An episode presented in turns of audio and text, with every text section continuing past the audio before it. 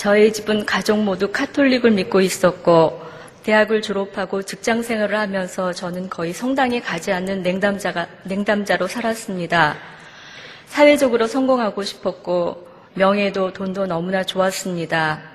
그래서 주일에 성당에 가는 시간이 아까웠고 혼자 사무실에 나가 일하는 것이 가장 큰 행복이었습니다. 동료들보다 잘 나가야 했고 더 빨리 성공하기 위해 모든 것을 바치며 살았습니다. 그래서 33살에 친구와 동업하여 조그만 무역회사로 사업을 시작하게 되면서 잠자는 시간도 아깝다는 생각을 하며 1년 365일을 일만 하고 살았습니다. 얼마나 재미있는지 이렇게 살지 않는 사람들이 이상하다고 느끼며 살았습니다. 1년에 6개월 정도는 외국에서 지내며 절에도 가고 우상도 믿으며 오직 사업의 번창만을 추구하고 살았습니다. 그래서 2000년에는 새로운 시작으로 스리랑카의 사업을 확장하며 그곳으로 저의 생활 기반을 옮겨 그곳에서 살기 시작했습니다. 뭔가를 새로 시작한다는 것이 저에게는 더 없는 기쁨이었고 나는 잘할 수 있다는 자신감도 있었습니다.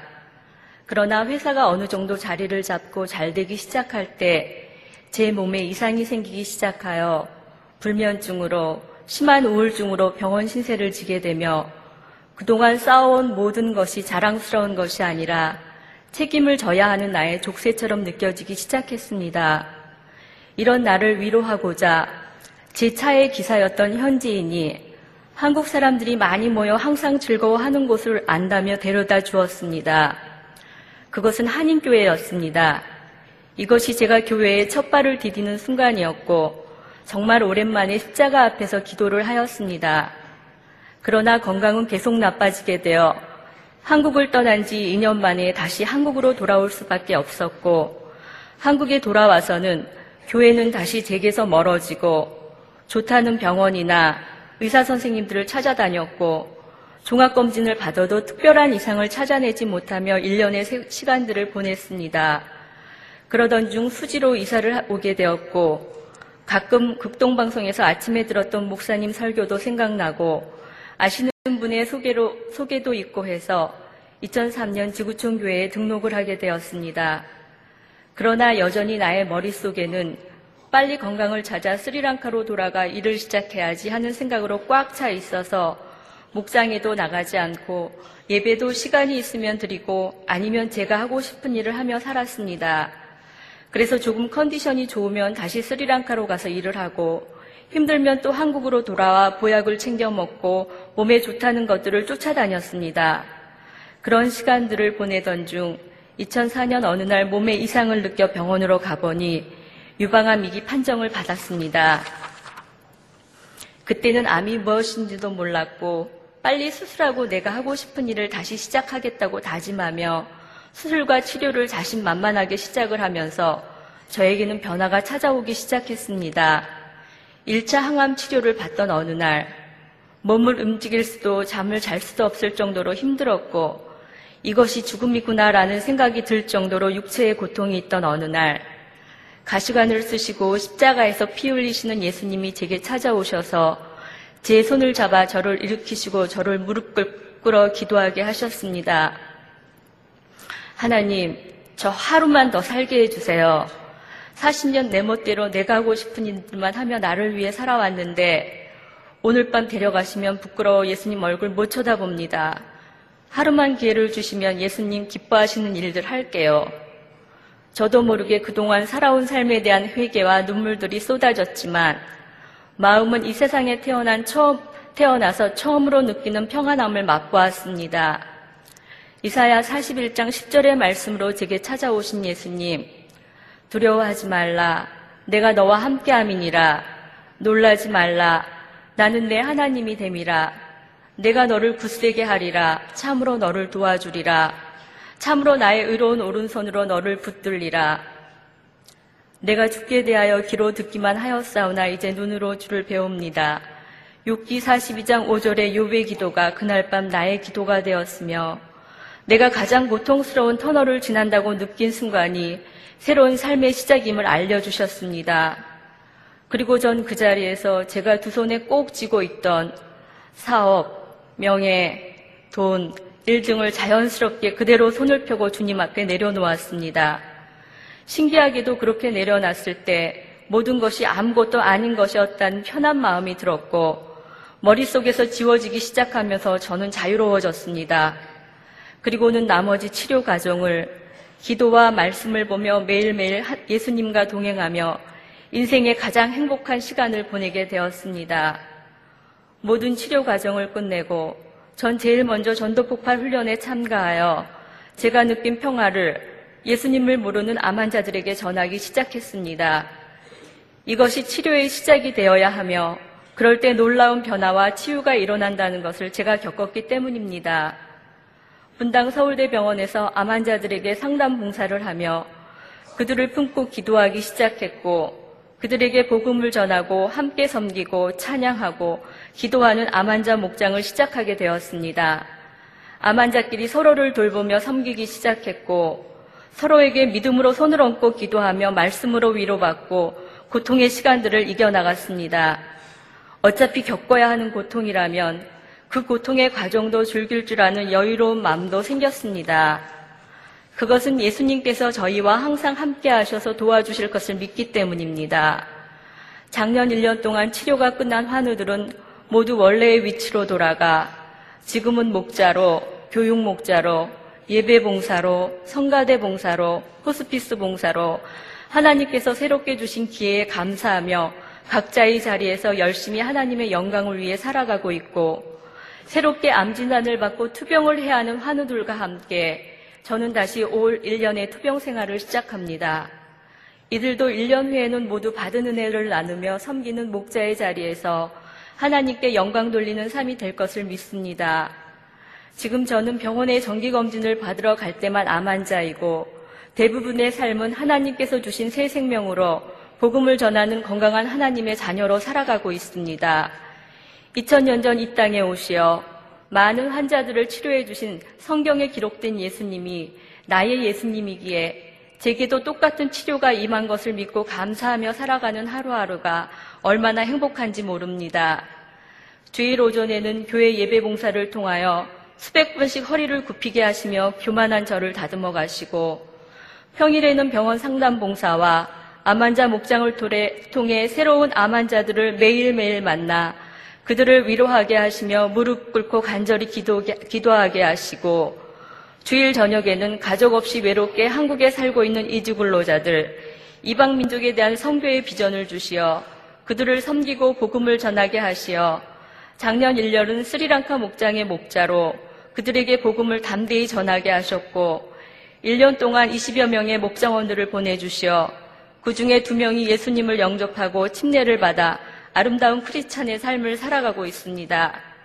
가장 잘 나가며 교만할 때 안병을 통해 나의 모든 것을 잃게 했던 그 땅, 그 땅의 근로자들을 한국으로 보내주시어 섬기게 하시고 그 땅을 품고 기도하게 하시는 하나님, 연약한 저를 주님의 도구로 사용해 주셔서 감사합니다. 제가 이렇게 하나님을 기쁘시게 하는 일을 하고자 모든 것을 내려놓았더니 하나님께서는 제 사업의 주인이 되어 주셔서 차고 넘치는 복으로 제 사업을 축복해 주십니다. 이 사업도 예수님을 기쁘시게 하는 일로 귀하게 쓰일 것을 믿고 이제는 제 욕망이 아닌 하나님 나라 확장과 영광을 위해 그곳으로 파송받아 그곳에서 복음 전하며 제 삶을 마치길 기도합니다. 저에게 암이라는 고통은 예수님을 통하여 새로운 삶의 시작이 되었으며 축복의 시작이었습니다. 하루만 더 살게 해달라고 기회를 달라고 기대, 기도했던 그 하루가 바로 오늘이기에 오늘도 나의 삶이 하나님의 기쁨이 되길 간절히 기도합니다. 감사합니다.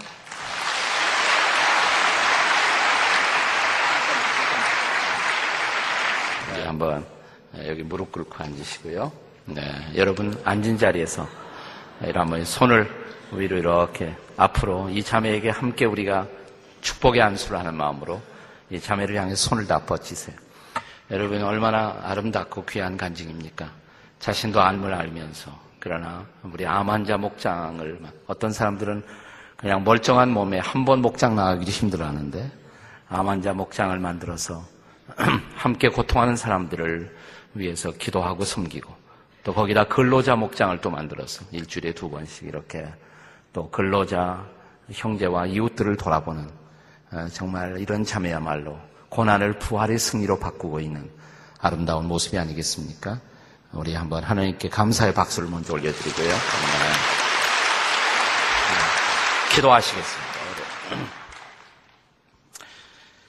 하나님 아버지, 오늘 우리는 고난을 부활의 승리로 바꾸고 있는 구체적인 간증을 접했습니다. 보통 사람들, 우리와 똑같은 이웃들, 그러나 누구나 경험할 수 있는 인생의 장에서의 고난, 어느 날 갑자기 성공하고 있는 내 인생의 장에 찾아왔던 암병, 그러나 이 암 때문에 눌리지 아니하고 좌절하지 아니하고 이 고난 속에 예수님 앞에 나와 예수님을 붙들고 승리로운 인생을 살아가게 하신 하나님을 찬양합니다. 주님, 그리고 이참에님 인생 속에 손을 대셔서 저를 전도자로 삼아주신 하나님을 찬양합니다. 동일한 암의 고난을 겪고 있는 이웃들을 보듬어 안고 그들을 품고 그들을 섬기며 또 심지어는 멀리 외국에서 온 근로자들을 품어 품고 그들을 하나님의 사람으로 만들어 그들의 땅으로 보내기 위해서 수고의 땀을 흘리는 이런 아름다운 전도자를 허락하신 하나님을 찬양합니다. 주님은 살아계십니다. 부활의 승리를 주심을 찬양합니다.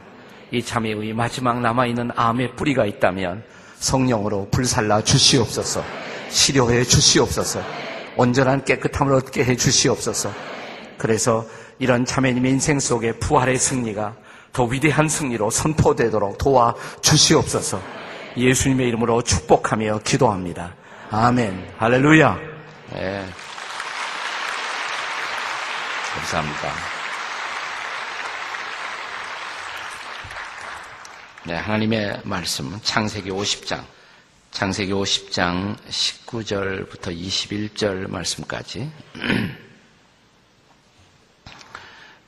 세 구절인데 짤막한 세 구절인데 한 목소리로 함께 같이 낭독하도록 하겠습니다. 창세기 50장 19절부터 21절까지 함께 같이 낭독하시겠습니다. 시작.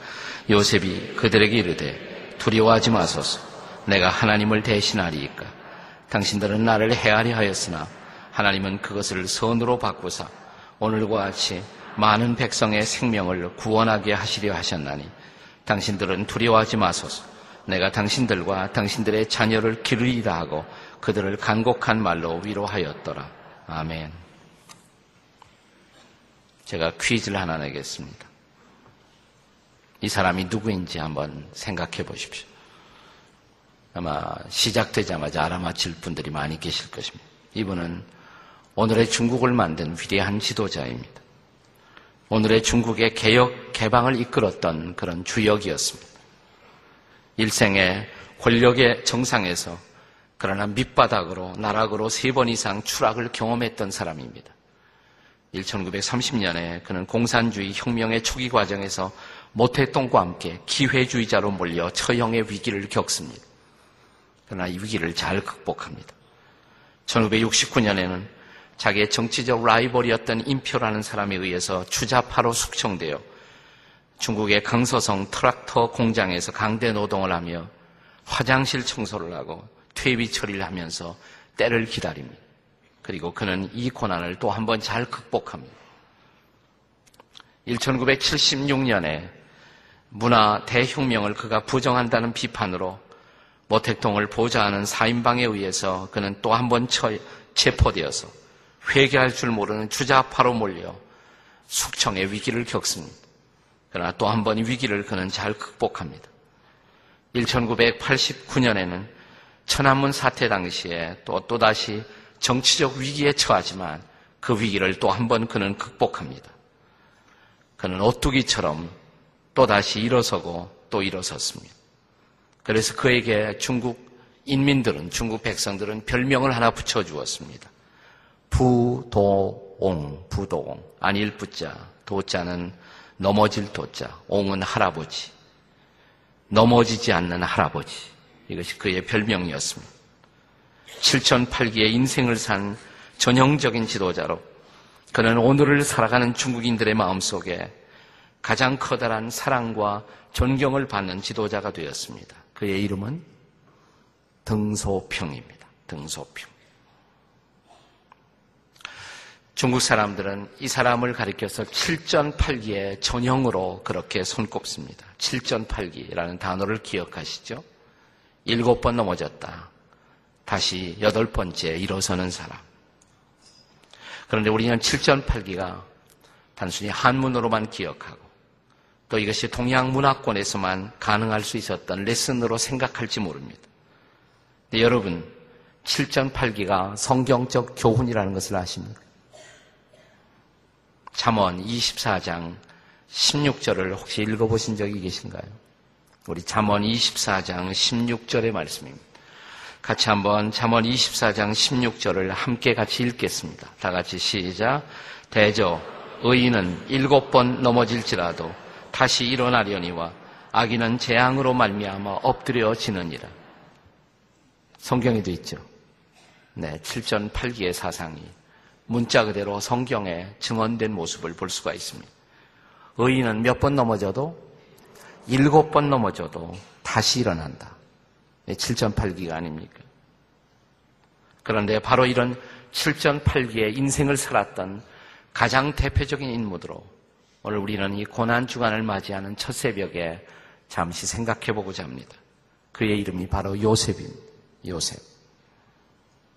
요셉은 청년 시절부터 유달리 많은 고난을 겪었던 인생을 살아간 사람입니다. 하지만 우리는 요셉의 인생의 결론을 이렇게 말할 수가 있습니다. 그는 그의 고난을 부활의 승리로 바꾸었던 사람입니다. 오늘 강정미 자매가 그녀의 고난을 부활의 승리로 바꾸고 살아가고 있는 것처럼 요셉도 고난을 부활의 승리로 바꾸고 살아간 사람입니다. 제가 요셉의 일생을 다시 이렇게 더듬어 묵상해 보니까 요셉이야말로 7.8기의 인생을 살았던 사람입니다. 그는 그의 인생을 통해서 꼭 일곱 번 넘어지는 고난을 경험했습니다. 일곱 번입니다. 첫째로, 그는 아버지 야곱의 편애로 어렸을 적 형제들에게 왕따를 당합니다. 미움을 받고 형제들에게 따돌림을 받았습니다. 두 번째로, 그는 자신의 육신의 형제들에게 살해의 위협을 받고 마침내 구덩이에 던지움을 받았습니다. 아버지에게는 죽었다는 소식이 전달됩니다. 그러나 실상 그는 축축하고 다시 살아나오기 어려운 구덩이에 형제들에 의해서 던지움을 받았다는 것입니다. 그것도 무슨 큰 죄가 아니라 꿈을 꾼 이야기를 했다는 사실 하나만으로 형제들에게 미움을 샀던 사실을 압니다. 요셉이 꿈 얘기한 것이 잘못이라고 그렇게 따져볼 사람이 있을지 모르지만 하지만 하나님이 주신 꿈이었기 때문에 그는 그 꿈을 말하지 않을 수 없다고 느꼈을지 모릅니다. 그것이 화근이 되어 그는 구덩이에 살아나오기 어려운 구덩이에 던짐을 받았습니다.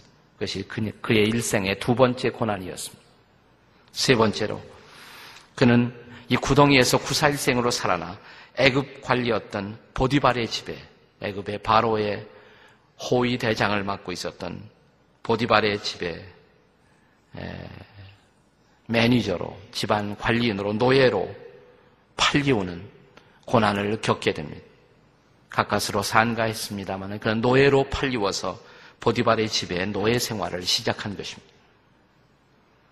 네 번째로 이 집에 보디발의 집에 살면서 보디발의 아내의 도덕적인 유혹을 거절했다는 사실 하나만으로 그는 다시 감옥 생활을 시작해야 했었습니다. 그것이 그가 겪었던 네 번째 고난이었습니다. 다섯 번째로 그는 감옥에서 무고하게 다시 2년 동안의 옥살이를 합니다. 감옥에서는 단 한 달의 감옥도 마치 긴 10년처럼 느껴진다고 합니다. 근데 무려 두 해 동안, 2년 동안 그는 자기의 잘못과 전혀 상관없이 그는 2년 동안의 옥살이를 했습니다. 여섯 번째로 그는 관리의 꿈을 해석하면서 당신이 내 꿈처럼 이 감옥에서 살아나가면 나를 잊지 말아달라는 부탁을 했습니다. 요셉의 하나님의 도우심을 의존했던 꿈풀이는 적, 적, 적절하게 응답되었고 이 관리는 풀려났습니다. 그럼에도 불구하고 이 관리는 요셉과의 약속을 깨뜨리고 요셉을 잊었습니다.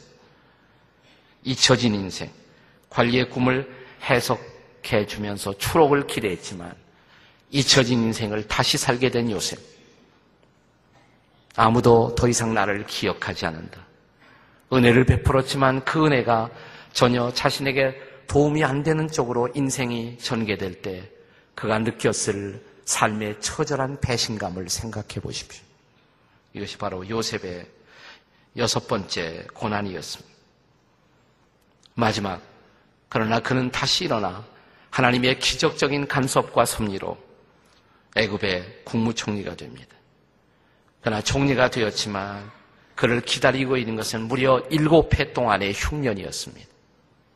정치가에게 1년, 1년 도 긴 시간인데 7년 동안 흉년을 겪어야 하는 그 어려움을 생각해 보십시오. 지금으로 말하자면 IMF 사태와 7년을 싸워야 했던 것입니다. 하지만 이런 일곱 차례에 걸쳤던 넘어짐, 이런 넘어짐의 고난을 겪었지만 그는 다시 일어섭니다. 오뚜기처럼 다시 일어섭니다. 부동처럼 요셉은 다시 일어섭니다. 그리고 국난 극복의 영웅이 되어 그는 그가 아, 팔리워서 살았던 애굽 땅의 구원자가 됩니다. 뿐만 아니라 애굽을 통해서 자기의 조국이었던 이스라엘에 도움을 베푸는 사람이 됩니다. 마침내 자기를 배신하고 자기를 팔았던 자신의 가족들, 그리고 자신의 형제들에게도 궁극적인 도움을 베푸는 그런 부활의 인생을 살아가게 됩니다. 그는 저 깊은 구덩이에서, 구덩이에서 건져냄을 받고, 구덩이에서 마침내 어, 그 당시 세계 최대의 강대국이었던 애굽의 국무총리의 자리에 도달하는 화려한 부활에 성공합니다. 그 비밀이 무엇이었을까요? 구덩이에서부터 저 국무총리의 보좌의 자리에 도달시킬 수 있었던 그의 오뚜기 인생의 비밀은 도대체 무엇이었을까요? 고난을 이긴 그의 인생의 부활의 비밀은 도대체 무엇이었을까요? 바로 그 대답이 창세기 50장 19절 이하 21절에서 우리는 그 대답을 발견할 수가 있습니다. 오늘 여러분이 여기서 발견한 요셉의 인생의 비밀의 열쇠를 붙들고 나간다면 우리를 둘러싸고 있는 인생의 길에 아무리 고난이 찾아와도 사랑하는 여러분, 우리는 마침내 다시 일어설 것을 믿으시기 바랍니다. 일어설 것입니다. 자, 요셉의 인생의 비밀, 고난의 극복의 비밀은 무엇일까요? 단순한 두 가지로 요약할 수가 있습니다. 이 두 가지가 요셉의 일생의 고난을 극복했던 두 가지의 키 열쇠라고 할 수가 있습니다. 첫째, 하나님의 선을 믿는 믿음으로 사는 것입니다. 하나님의 선하심을 믿는 믿음으로 사는 것입니다. 하나님은 선하시다. 우리가 좋으신 하나님 노래를 부르지 않습니까? God is good. God is good. 하나님은 좋으시다.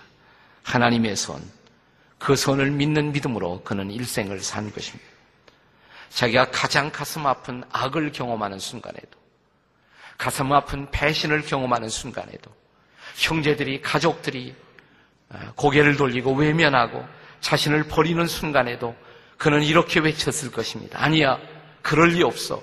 하나님은 선하셔. 하나님은 좋으신 하나님이야. 나는 그것을 믿어. 이렇게 아마 외쳤을 것입니다. 자, 드디어 요셉의 일생을 마무리하는 순간. 그러나 아직도 자신에 대한 두려움을 안고 있었던, 왜냐하면 그가 국무총리로 칼자리를 이제 잡고 있는 자리에 있었으니까. 그를 두려워하고 있던 형제와 가족들에게 20절에서 고백하는 요셉의 고백을 다시 한번 들어보십시오. 20절 다시 한번 읽겠습니다. 다 같이 시작. 당신들은 나를 해하려 하였으나 하나님은 그것을 선으로 바꾸사 오늘과 같이 많은 백성의 생명을 구원하게 하시려 하셨나니 당신들은 나를 해하려고 했지만 해코지했지만 하나님은 그것을 무엇으로 바꾸셨다고요? 선으로 바꾸셨습니다. 하나님은 악을 선으로 바꾸시는 하나님인 것을 믿으시기 바랍니다. 하나님은 암도 캔서도 선으로 바꾸시는 하나님이신 것을 믿으시기 바랍니다. 그 선을 믿었어요. 요셉은 하나님의 선을 믿었어요. 그리고 요셉 이후에 많은 신앙의 선배들이 동일한 믿음을 갖고 살았던 것입니다. 그것이 또한 바울의 믿음이 아니었습니까? 잘 아시는 바울의 고백, 로마서 8장 28절에 하나님을 사랑하는 자, 곧 그 뜻대로 부르심을 입은 자들에게는 이 모든 것이 합력하여 뭘 이룹니까? 선을. 이 모든 것, 이 모든 것 속에는 나를 가슴 아프게 만드는, 나를 흔들게 만드는, 내 인생을 무효로 돌리는, 내가 쌓아올렸던 인생의 모든 가치를 빼앗아 버리는 그 모든 악한 것, 그 모든 것까지도 하나님을 사랑하는 자, 그 뜻대로 부르심을 입은 자들에게는 이 모든 것이 합력하여 선을 이루는 것을 믿으시기 바랍니다. 요셉은 그 하나님의 선을 믿었습니다. 그 선을 믿었습니다. 여러분, 그 형제들이 요셉이 자기의 아우 요셉이 국무총리가 된 것을 모르고 양식을 구걸하러 애굽 땅에 왔다가 자기의 형제를 자기들이 팔고 죽이려고 시도했던 형제 요셉을 만났던 그 놀라운 순간에 요셉이 또한 그 형제들에게 당황하고 놀라며 꼼짝없이 죽었다고 생각했을 그 형제들 앞에서 오히려 가슴을 열고 통곡하고 대성통곡하면서 외쳤던 요셉의 고백을 들으시나요? 장세기 45장 5절 이하에 당신들이 나를 이곳에 팔았다고 해서 근심하지 마소서 한탄하지 마소서 하나님이 생명을 구원하시려고 나를 당신들보다 먼저 먼저 보내셨습니다. 7절에 보시면 장세기 45장 7절 이하에 하나님이 큰 구원으로 당신들의 생명을 보존하고 당신들의 후손을 세상에 두시려고 나를 당신들보다 먼저 보내셨나니 8절 그런즉 나를 이리로 보낸 분은 당신들이 아니요 누구십니까? 하나님이시다. 보내기는 당신들이 보냈지만 팔기는 당신들이 팔았지만 당신들은 나에게 악을 시도했지만 그러나 나를 이곳으로 보낸 것은 하나님이십니다. 하나님은 그리고 이 모든 것을 합력하여 선을 이루셨습니다. 여러분 그 하나님이 오늘 저와 여러분의 하나님인 것을 믿으시기 바랍니다. 하나님은 좋으십니다. 하나님은 선하십니다. 옆에 사람들에게 하나님은 좋으신 하나님이십니다. 영어로 한번 God is good. 한번 옆에 발음도 좋으십니다. 네, 하나님은 좋으신 하나님, 선하신 하나님이세요. 요셉의 고난을 극복했던 첫 번째 비밀 뭐예요? 하나님의 선하심을 믿음으로 산 것입니다. 그는 어떤 어려움 속에서, 어떤 난관 속에서도, 어떤 고통 속에서도 그는 계속 입술에 이 고백을 달고 달렸습니다. 하나님은 선하십니다. God is good. 두 번째로, 요셉의 고난을 극복했던 또 하나의 비밀이 있습니다. 하나님의 선을, 하나님의 선을 베푸는 삶을 살고자 하는 것입니다. 그는 하나님의 선을 믿었을 뿐만 아니라 하나님이 나를 선하게 대하셨다면 나도 이웃들을 선으로 베풀겠다라고 결심한 것입니다. 나에게 모든 악까지도 변하여 선이 되게 하신 하나님. 그렇다면 나도 이웃들에게 이 선을 베풀며 살겠다. 하나님의 선을 베풀며 살아가기로 결심한 것입니다. 그래서 창세기 45장에 형제들에게 가장 멋진 복수를 할 수 있었던 복수의 순간, 그는 복수의 생각을 접었습니다. 아니, 복수의 생각을 안 했을지도 모릅니다. 자, 그렇게 할 수 있었던 비밀이 뭡니까? 예. 저는 그 비밀을 오늘 본문에서 볼 수가 있어요. 창세기 50장. 다시 19절 한번 보세요. 창세기 50장 19절을 다 같이 읽겠습니다. 시작. 요셉이 그들에게 이르되 두려워하지 마소서. 내가 하나님을 대신하리까. 내가 하나님을 대신하리까. 이 얘기가 뭐예요? 나는 하나님 하지 않겠습니다. 자, 하나님이 심판의 하나님이십니다. 근데 나는 심판하지 않겠다 이 말이에요. 나는 하나님이 아닙니다. 그러니까 나는 심판자의 자리에 있지 않습니다. 그래서 나는 심판은 안 하겠습니다. 내가 하나님이 아니기 때문입니다. 그 대신 나는 이것을 하겠습니다. 뭘 합니까? 21절이 그 대답입니다. 자, 21절 다 같이 읽겠습니다. 시작.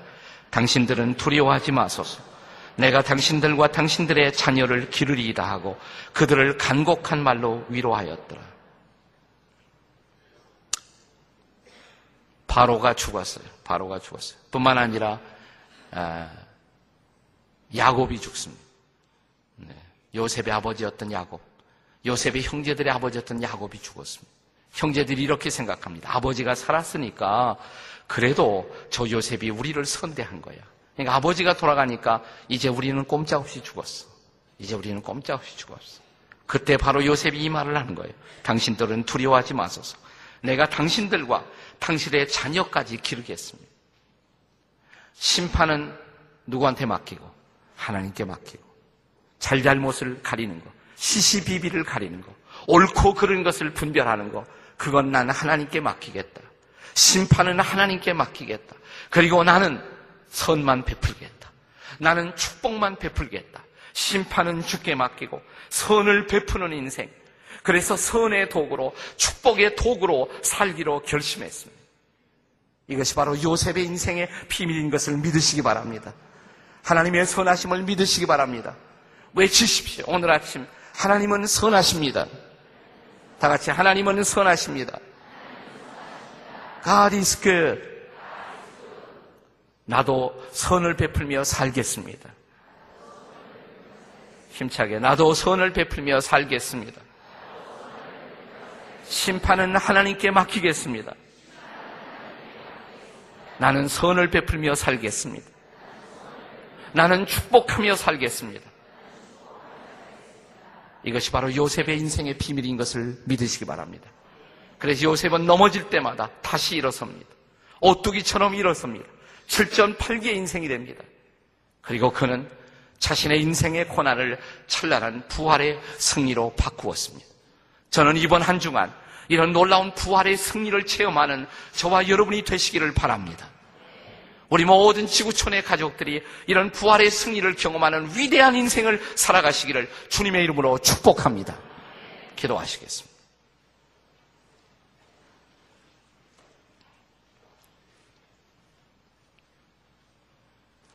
이번에 새벽에 하루하루 이런 고난을 축복으로 바꾸었던 사람들의 이야기를 성경에서 계속 추적할 것입니다. 그리고 우리의 교인들 가운데도 고난을 축복으로 바꾸었던 사람들의 간증을 계속 여러분이 접하게 될 것입니다. 여러분, 목장에 고난과 씨름하고 있는 사람들이 있으면 권면하세요. 다 새벽 기도에 모시고 나오세요. 내일은 자리가 없도록, 한 자리가 없도록 우리 목장에서 우리 고난당하고 있는 이웃들 다 모시고 나오셔서 이번 한 주간 고난을 부활의 승리로 바꾸는 찬란한 승리를 경험하는 한 주간이 되도록 그래서 다음 주일 부활주일에 이렇게 간증할 수 있기를 주님 부활하셨습니다. 주님 살아 계십니다. 그는 지금도 우리의 기도를 응답하십니다. 우리를 인도하십니다. 이 간증을 할 수 있기를 바랍니다. 그렇다면 오늘도 여러분의 고난을 내놓으시고 하나님 저도 이 고난을 승리로 바꾸게 도와주세요. 주님 아시죠? 내가 어떤 어려움을 경험하고? 내가 어떤 아픔을 경험하고? 그러나 이 고난을 주님 앞에 내어놓습니다. 주님 저를 도와 주시옵소서.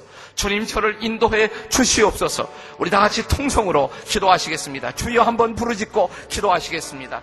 주여! 오 아버지 하나님 이 시간 우리가 주님의 거룩한 승리를 우리의 인생 속에 체험하기 위해서 기도합니다. 아버지 하나님, 우리의 인생 속에 고난이 있습니다. 어려움이 있습니다. 그러나 이 시간 우리가 주님 앞에 나와 주의 거룩한 승리를 우리의 마음속으로 간구하며 기도합니다. 주님, 우리에게 원하시면 이 승리를 주실 수가 있사오니 거룩한 승리로 우리의 인생 속에 찾아와 주시옵소서. 하나님 우리의 마음을 이 시간에 만져 주시옵소서. 주님 함께 하시면 우리가 능치 못함이 없을 줄로 믿사오니 오 아버지 하나님 성령으로 역사하시고 오셔서 우리의 가슴을 적셔주시고 주님이 우리의 응답이시고 승리이심을 경험하는 우리의 인생이 되도록 도와주시기를 원하옵고 기도합니다. 오 아버지 하나님 아버지 하나님 도와주시옵소서. 하나님 육체의 건강으로 오시만 하나님 그들을 도와주시고 인도하시고 함께하시고 이 시간 주께서 우리의 승리의 주님이신 것을 거룩한 환희의 주님인 것을 축복의 주님인 것을 경험할 수 있도록 성령으로 도우시고 역사하시고 인도하시고 함께해 주시옵소서. 도와주시고 오 아버지 하나님 이 시간 성령의 권능으로 오셔서 우리를 만져주시며 새롭게 해 주시옵소서 도와주시옵소서 이번 기간 동안에 여러분 육체 아픔 있는 사람들도 모시고 나오세요. 새벽마다 그런 분들을 위해서 기도할 것입니다. 여러분 자기 육체에 어떤 고통이 있는 분들, 조금이라도 자기 육체가 좀 번거롭고 아픈 부분이 있는 분들, 그 아픈 부분에 손을 얹거나 혹은 가슴에 손을 얹고 우리 같이 기도하시겠습니다. 육체에 어떤 고통이나 아픔이 있는 분들 거기에 손을 얹고 우리 함께 기도하시겠습니다. 아버지 하나님, 이 시간 새벽을 열고 주 앞에 나와 기도하면서 특별히 우리 육체의 아픔을 위해서 기도합니다. 주님은 우리의 몸이 하나님의 성전이라고 가르쳤습니다. 우리의 성전인 육체가 건강해야 몸을 산제사로 드리며 의의 병기로 우리의 몸을 사용해서 하나님께 영광 돌리는 인생을 살 수가 있지 않겠습니까? 그런데 우리 육체의 고통으로 아픔을 겪고 있는 성도들이 여기에 있습니다. 너희 중에 병든 자가 있느냐? 육체의 고난을 당하는 자가 있느냐? 저는 교회의 장로들, 지도자들을 청할 것이요. 그들은 기름을 바르며 위하여 기도할지니라. 주님 이 시간 말씀하신 그대로 성령의 기름으로 먼저 저들을 기름을 부어 주시옵소서. 기름으로 발라 주시옵소서. 그리고 이제 기도하옵나니 성령께서 위로부터 임하시사 저들을 고쳐 주시옵소서. 두통이 사라질지어다. 가슴과 심장의 병도 사라질지어다. 류마티스, 관절병도 고침을 받을지어다. 허리의 요통도 고침받게 도와주시옵소서. 간의 어려움도 고쳐 주시옵소서. 당뇨도 고침받을 지어다. 고쳐 주시옵소서. 오 아버지 하나님, 우리 육체의 모든 질병들을 이 시간 나사렛 예수 이름으로 고쳐 주시옵소서. 모든 통증과 고통이 사라질 지어다. 고쳐 주시옵소서. 치료받아 주시옵소서. 이 시간 하나님의 능력으로 예수의 이름으로 깨끗함을 얻게 해 주시옵소서. 이제는 마음이 아픈 사람들, 관계가 왜곡되고 뒤틀린 인간관계, 부부 사이 어려움, 부모와 자식 사이 어려움, 시부모와 나 사이 어려움, 이런 관계 사이로 가슴이 아프고 힘들고 어려우신 분들 가슴에 손을 얹고 기도하시겠습니다. 아버지 하나님, 육체 못지않게 마음의 아픔으로 고통당하고 있는 당신의 성도들이 있습니다. 왜 이렇게 살아야 합니까? 왜 이런 어려움을 겪어야 합니까? 오 아버지 하나님 저들의 아픈 마음을 풀어 주시옵소서. 성령으로 고쳐 주시옵소서. 치료받게 도와 주시옵소서. 이 관계를 풀어 주시옵소서. 내 마음속에는 원한과 미움을 주님 이 시간에 풀어 주시옵소서. 요셉처럼 용서할 수 있는 마음을 주시옵소서. 하나님이 이 일을 허용하셨다고 믿을 수 있게 도와 주시옵소서. 악을 선으로 바꾸게 도와 주시옵소서. 그래서 우리 마음의 미움과 고통도 사라질 지어다. 치료받게 도와 주시옵소서. 오 하나님 나를 용서하시고 새롭게 하신 하나님을 찬양하게 도와 주시옵소서. 새처럼 푸른 창공을 나르며 나를 자유케 하신 하나님을 찬양하는 우리가 되도록 도와 주시옵소서. 부활의 영이 임할지어다. 부활의 성령이 오시옵소서. 우리를 다시 살려 주시옵소서. 다시 일어나게 도와 주시옵소서. 다시 일어섬의 은혜가 임할지어다. 이제는 우리 주 예수 그리스도의 은혜와 하나님 아버지의 사랑과 성령의 거룩한 은혜가 우리를 치유케 하시고 다시 일어서게 하시는 은혜가 이 한 주간 동안 함께 하시기를 간절히 축원하옵나이다. 아멘.